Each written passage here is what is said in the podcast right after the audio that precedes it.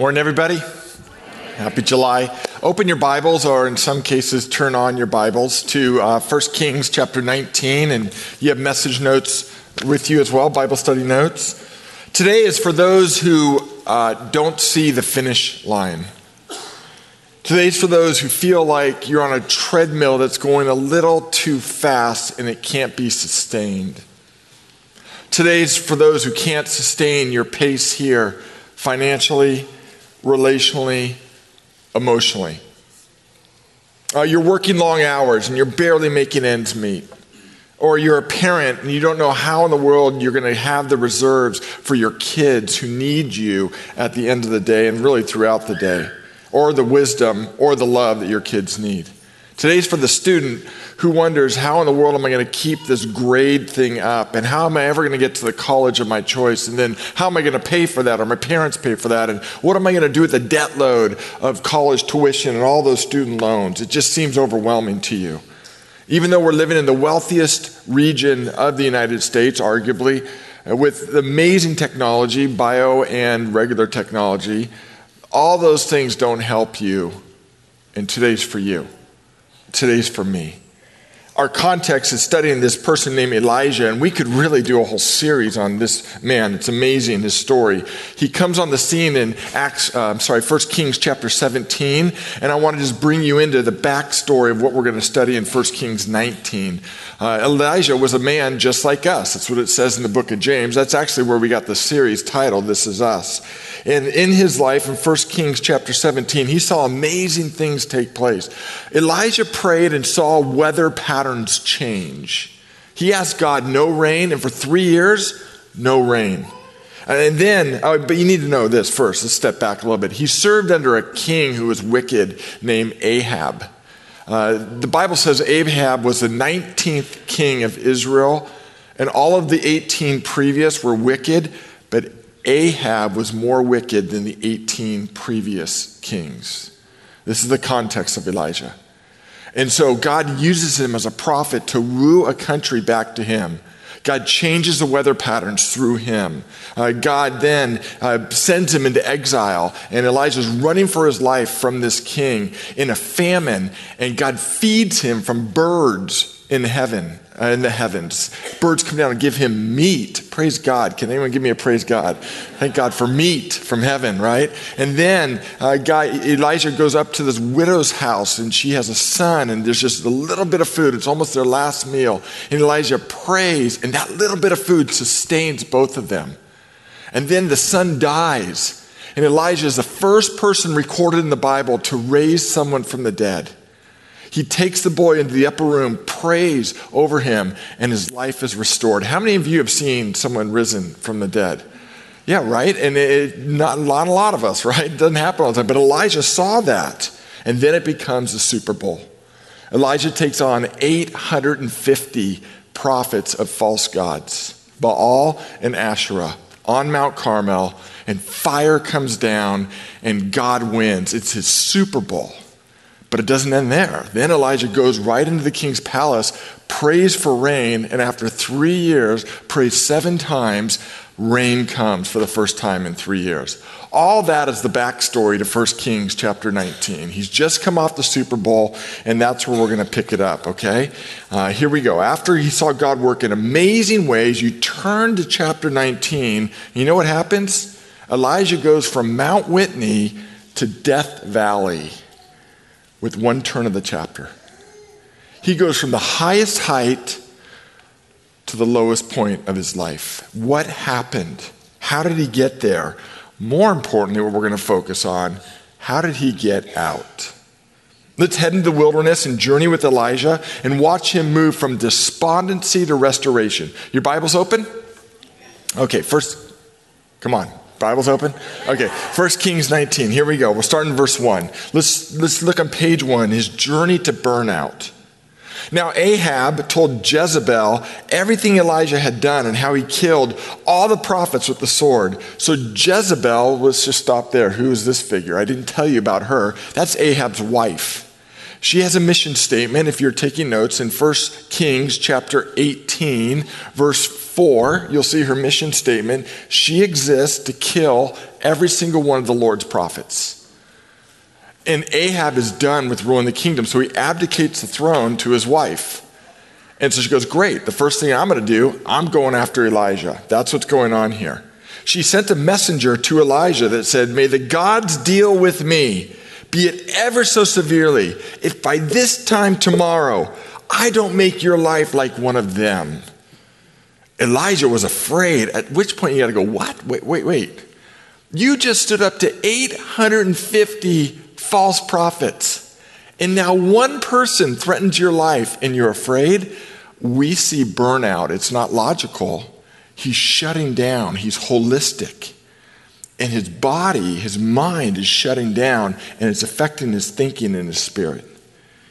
So he ran for his life. Can I encourage you to circle that in your Bible? Ran for his life. I'll tell you why in a minute.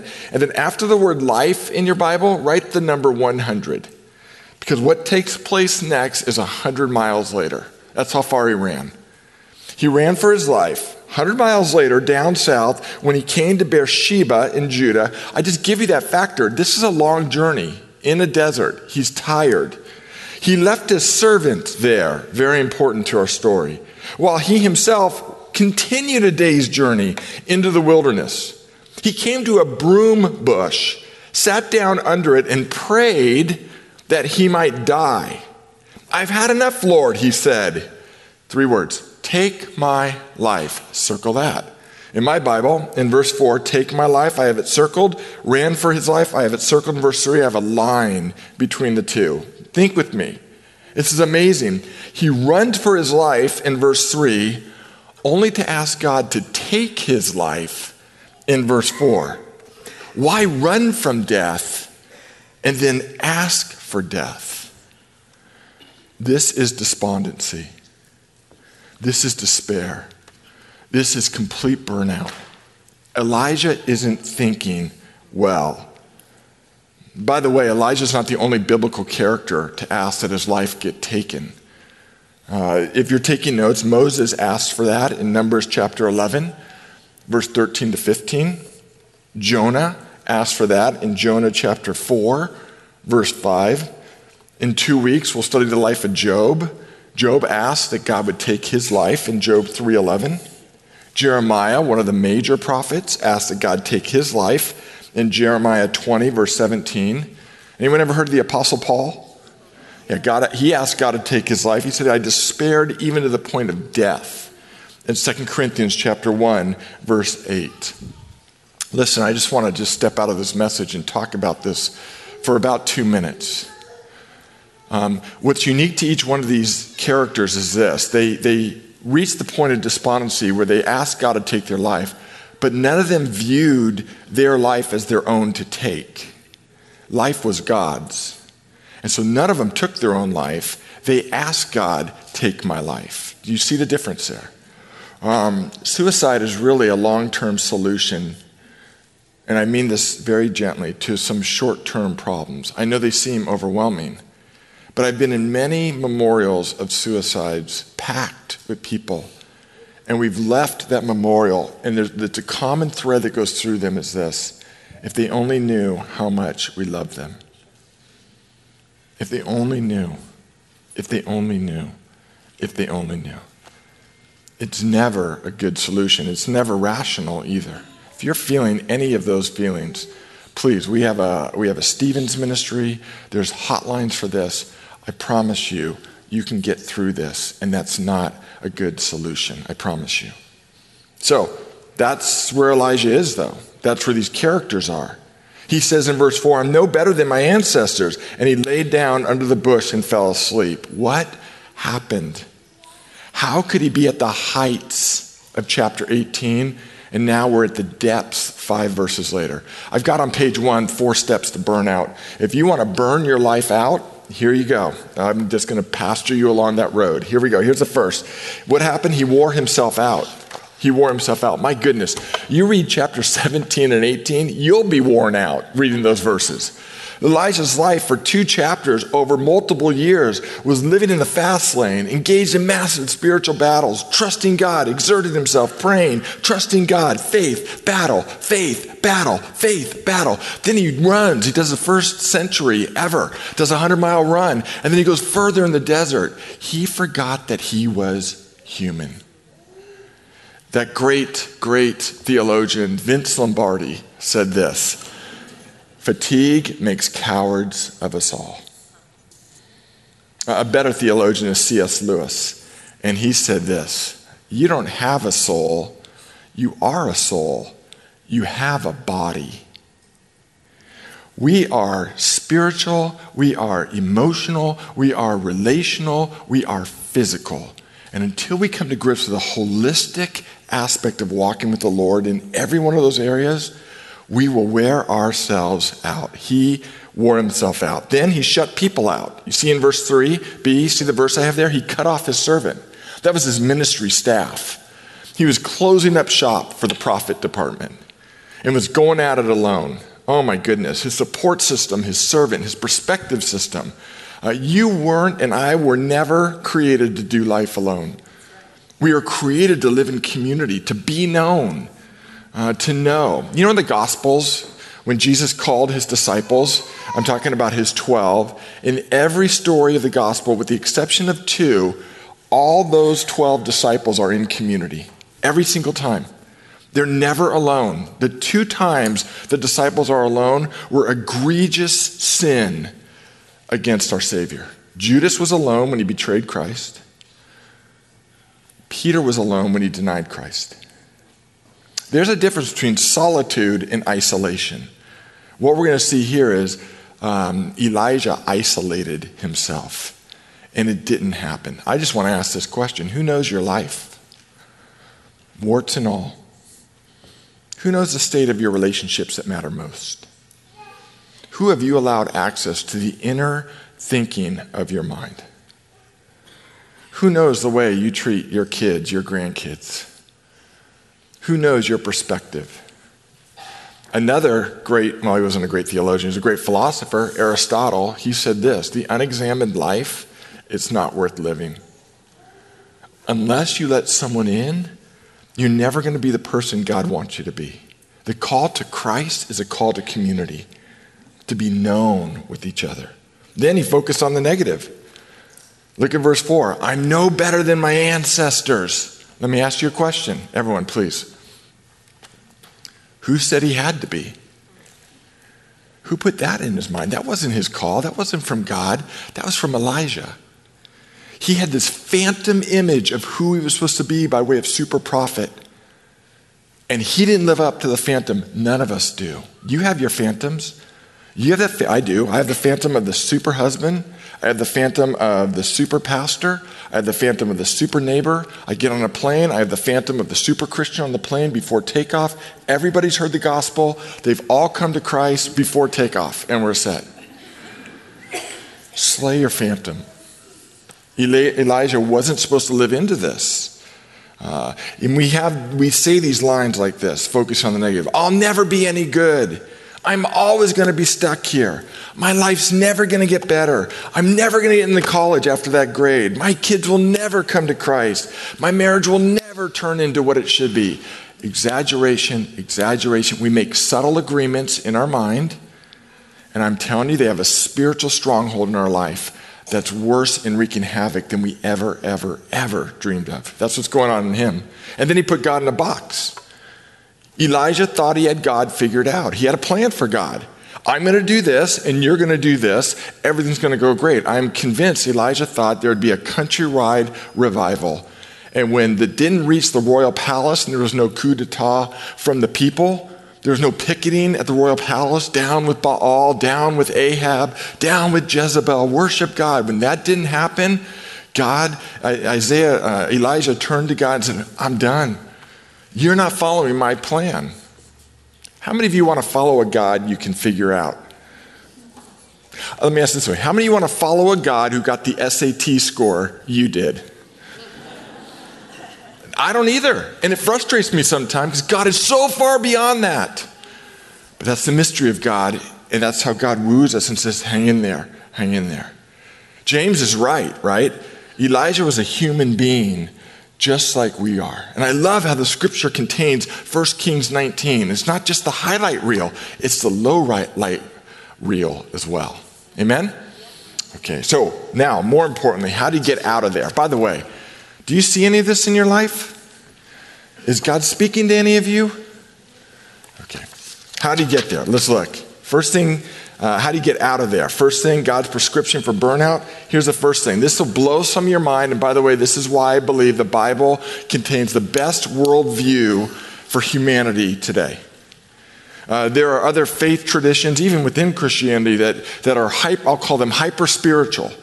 They don't take fact and factor in that you're human, that you're flesh and blood, you're, you're, you're mental and, and intellectual, you're relational, you're emotional. And so their remedy for your burnout is you got to pray more. You got to read your Bible more. There's sin in your life. What'd you do wrong? Okay? Uh, and some of that may be true, but they're, they're completely, completely discounting the fact that you're human, flesh and blood. Now, the other end is the complete secular, there is no God, psychological aspect, medical aspect. Oh, something's wrong with you? You need a prescription. You need this. You need that. They don't take into mind that into account the spiritual.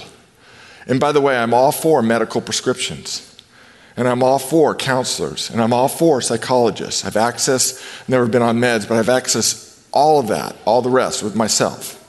We need that. But there needs to be both intention. We'll get more to this with Job when we talk about him being comforted, but you're going to see that here. The first thing God does replenishes him. Look at this, verse 5. All at once, an angel touched him and said, Shame on you, Elijah. Is that what it says? No, oh, I'm sorry. Here's what it's in the Hebrew Repent. No. No. The angel's not saying, if only you had more faith. Elijah, if only you prayed more. If only you read your Bible. You see none of that. What did he do? Get up and eat. He looked around, and there by his head was some baked bread over hot coals and a jar of water. He ate and drank, and then collapsed and lay down again. This is fatigue. The angel of the Lord, we talked about that three weeks ago. This is Jesus Remember three weeks ago with Moses, if you were here, there was something called a Christophany, a theophany, when God appears on planet Earth before Christ came as a baby. This is one of them. The angel of the Lord came back a second time, touched him, get up and eat. And I'm going to just say these next seven words, if I can get your best attention, is a secret to life. 100% of the time, that marriages have fizzled out, that uh, people have burnt out, that people have done dumb things in sin, is because they didn't believe this next seven words. What's the secret to life? Are you ready? Do I have your best attention? The journey's too much for you.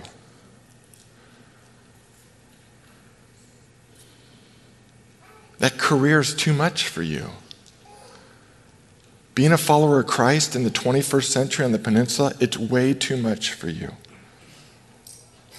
Being married to him or her, it's too much for you. Being a parent to them, that's too much for you. But it's not too much for God.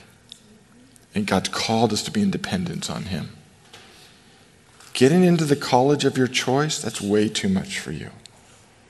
And until you come to the end of yourself, like Jesus said in his greatest sermon he ever preached, the Sermon on the Mount, and realize that, life will never make sense. You're going to continue to chase, chase, chase, and leave behind you a trail of broken dreams and broken people and scars. It's too much for you. I met someone on the patio after this morning because of that seven words. She gave her life to Christ today. New creation. She's like, You're so right. You're so right. If you've never done that, it's not putting you down by saying it's too much for you. It's actually the most honest, honorable thing I can tell you. You're created to live in dependence on God in every area of your life. Here's a prophet, the greatest prophet uh, uh, to this point. No one has ever risen, risen someone from the dead. He saw things no one had ever seen. But he forgot that the journey is too much for him alone. He needed God. The heavenly holistic strategy here physical touch, food, rest. That's how God strengthened him. And then truth of God's word. I just came off a vacation where that was my holistic strategy. Uh, we just went to Donner Lake and just hung out as a family. A lot of physical touch with my girls. A lot of food, Dairy Queen every night. A lot of rest, up early in the morning, just me in the trees watching the sunrise, Bible open, journal open, nowhere to go. It's like heaven couldn't speak fast enough for me to write down. It was unbelievable, the truth of God's word. And day by day, I just saw the stress just fall off me as God restored me in six short days. The first thing God did was replenish him. So he got up, verse 8. He ate and drank, strengthened by the food. He traveled 40 days and 40 nights until he reached Horeb, the mountain of God. Does that name sound familiar? Let me give you the other name for this mountain. I'm sure it would be familiar Sinai, Mount Sinai. He's going to the very mountain where Moses met God. He's running to try to meet God. Then God replaces Elijah's lies with his truth. Second thing he does replenishment, then lies with truth, okay? Look at verse 9. Then he went into the cave and spent the night. By the way, if I can just say, you aren't created for caves. We sang about that amazingly, where darkness reigns and lies are bred and exaggeration uh, just goes. You were not created for a cave to be isolated and cowering. We were created for community and to live in the light. And the word of the Lord came to him. What are you doing here, Elijah? And now we're going to see lies come out, okay? So let's play the true false game in these next few verses. You ready? Verse 10. He replied, I've been very zealous for the Lord God Almighty. By the way, that's the third week we see that phrase come out. It's so fun for me, even before. I mean, this series was put together months ago, but to see what God is speaking to our community specifically. Third week, Lord God Almighty, God of warring angels. Okay, that's true. He has been zealous for the Lord God Almighty. Okay, that's true. By the way, implied in that, though, is this, and maybe you've been there. This is us. God, I did everything right, and you didn't come through the way I thought you should. I'll just give you the end of the story. God didn't let Elijah down, Elijah let Elijah down. Okay? We'll see that by the end. Don't leave, okay, even though I told you the end. Okay, second thing. The Israelites have rejected your covenant. Not fully true. From his perspective, he thinks everyone's walked away. This is what happens in caves. We exaggerate in high def. I'm the only one. No one's doing this. Everyone's doing that, right? I feel that way living here. I feel like on the in, in the peninsula as a follower of Christ. No one wants to follow you. This isn't good news to anybody. False, false, false. They put your prophets to death with the sword. False. Only Jezebel was trying to do that, not all of Israel. I'm the only one left. False. We'll see in a minute, it's false. And now they're trying to kill me too. False. Only Jezebel is trying to kill him, not all of Israel. Do you see what happens in caves? Do you see how it's bred? Um, they'll never change. Maybe these are some of your cave dialogues. These are mine. They'll never come back to the Lord. Uh, maybe you feel like I'm stuck in this defeated Christian life. My marriage will never change, or I'll never get married. I can't make a difference on this campus, in my neighborhood, in this city, at this company. Lies, lies, lies are bred in the darkness and in caves. The Lord said, Look what he says Go stand on the mountain in the presence of the Lord, for the Lord's about to pass by. Then a great and powerful wind tore the mountains apart and shattered the rocks before the Lord, but the Lord was not in the wind. After the wind, there was an earthquake, but the Lord was not in the earthquake. After the earthquake came fire, but the Lord was not in the fire.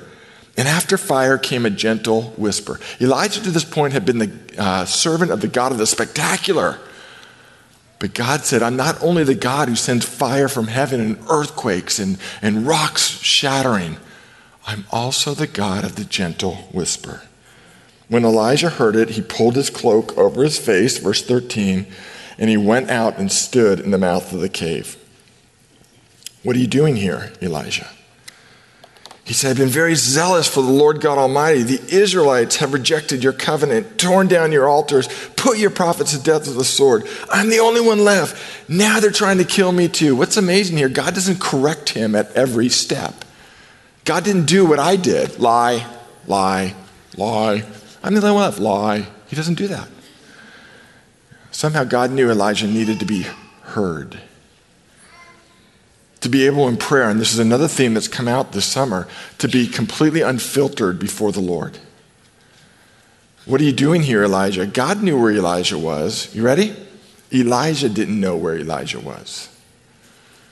And God had to get through the lies to bring him to a place of truth. And if you don't have truth, you don't have any basis for a relationship. No relationship can thrive with truth. None your relationship with the Lord, your relationship with yourself, your relationship with people that matter. If you're hiding things, if you're living in falsehood, you can't have a thriving relationship. Elijah had this falsehood going, and God had to get it all out before could get to the truth, okay? So, what does he do? He gives him replenishment, he replaces Elijah's lies with truth, and then he gives Elijah a go. You know, I was reading this morning again in Matthew, the end of a biographer of Jesus, chapter 28. Jesus' commission to his followers. If you're a follower of Christ, did you know that you have a go? That God has a plan for your life? That God doesn't just want you to love Him and go to heaven without influencing anyone else for Him? Every single person who follows Christ has a go. And it never, never retires. It never expires. As long as you have breath as a follower of Christ, you have a go. And Elijah forgot that. God gives Elijah, recommissions him with his divine assignment, something from heaven's to do list for the earth, uniquely designed for Elijah. God has that for you too. And that's the adventure of walking with the Lord. You have a go to follow God his way and do his things. Look what he says. The Lord said to him, verse 15, what does it say? What's the first word? Lord said to him, What? Go. Go back. And then he lets him in on the strategy. I've got people. You think you're the only one left? I've got a, hundreds of prophets, uh, people that haven't bowed to the prophet Baal. Go with them. And you need, you, you fired your staff. Here's a new staff person, Elisha. We'll meet him next week. And do this and do that. I'll point another king. And he says, I'm in control here, Elijah. I'm letting you in on the family business. Go. With all your brokenness, with all your cave dwelling, you haven't been disqualified from my go. Sunday night uh, last week, we were having a barbecue at Donner Lake. And on the east end of the lake, it was a public barbecue, and, and there's, they have like six grills and 12 tables. You have to share the grills. And so I have my charcoal there, and I'm, I'm like a rookie. I have gas, right? I just turn it on, and, but this is charcoal. And I'm like, what do I do? You know, and so someone's helping me, and we're grilling, and I strike up a conversation with him and uh, find out he's from Austin, John from Austin. And I go, wow, that's interesting. Why would you come to Donner Lake from Austin? And he says, well, actually, my daughter had surgery at Stanford. And unbeknownst to John, I end up knowing his doctor, who is a doctor with a go. Uh, his doctor sees himself as a surgeon, yes, but more than that, he sees himself as a disciple disguised as a surgeon. So I say, Really? What did your, you know, Stanford, I live near there. What, what surgery? He said, Oh, she had ear surgery. And I looked him in the eye and said, It wasn't Dr. Joe Roberson, was it?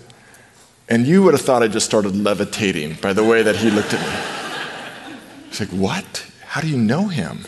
And he went on to say his bedside manner, his calm, he goes, he even prayed before the surgery for my daughter. I said, Well, I was in a Bible study with Joe. He's a great follower of Christ. And see, what God was doing was bringing this, this man from Austin and his wife to Stanford, they thought for surgery, but really to draw them to Christ. And to just unratchet some stereotypes they had about what it meant to follow Christ. Uh, he calls his wife over. I call my wife over. We have this conversation. By the end of the night, I kid you not, his wife is sitting down eating uh, a s'more that we provided s'mores. Food, remember? eat. Um, And she's saying to my wife, I feel so far from Jesus. I, I feel like Jesus is calling me back to him. How did that happen? That happened because a doctor in Palo Alto has never lost sight of his go. Joe didn't know that. We took a selfie. I sent it to Joe. I'm like, you'll never believe the story, man. Just keep doing what you're doing. We don't need to know the end of the story. It's enough just to be a tool in the master's hand. So he says, Trust me, Elijah, you have a go. I got to wrap this up. Look at, look at verse 19, and here's how we're going to close. Look at verse 19. So Elijah went. And that's my hope for you that you go trusting that God's gone before you, trusting that uh, God has your back. So here's what we're going to do. I'm not here to tell you that all your life circumstances will always have a nice, neat bow and it's all tied up. You know that's not life.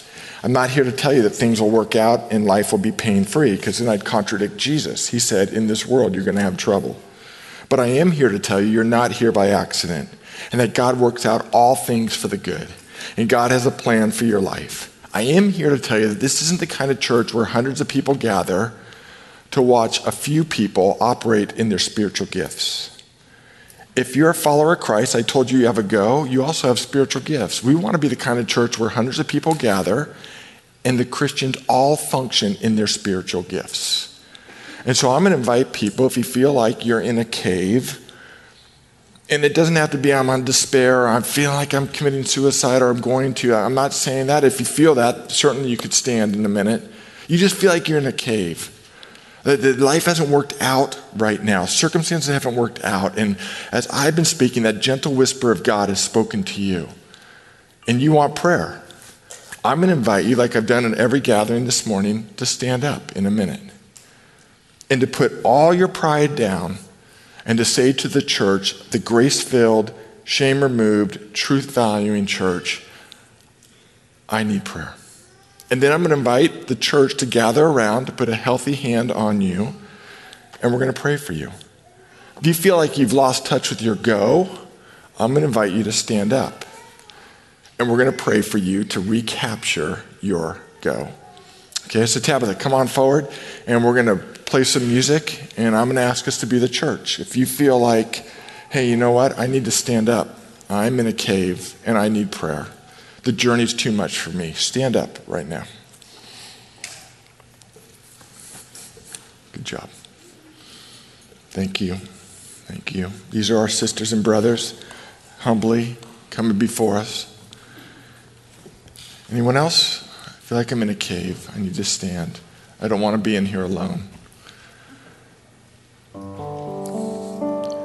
You're here, when I talked about the go, you're like, gosh, I once had a dream for God. I once had a go. I once believed that God could use my one and only life to make a difference for all eternity, but I've lost that now. If you want to recapture your go, can I invite you to stand up? Stand up. I want to recapture my go.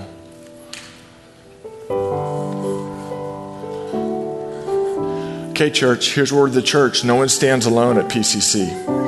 No one is alone at PCC. Come around our sisters and brothers, lay a healthy hand on them, and let's pray over them. Let the Holy Spirit prompt you. Pray encouragement.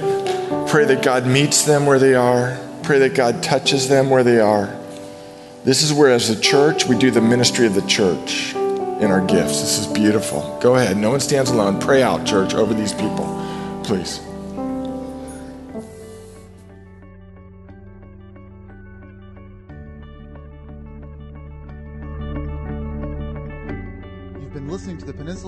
Church podcast. We're located at 3560 Farm Hill Boulevard in Redwood City, California. You can reach us online at www.peninsulacovenant.com.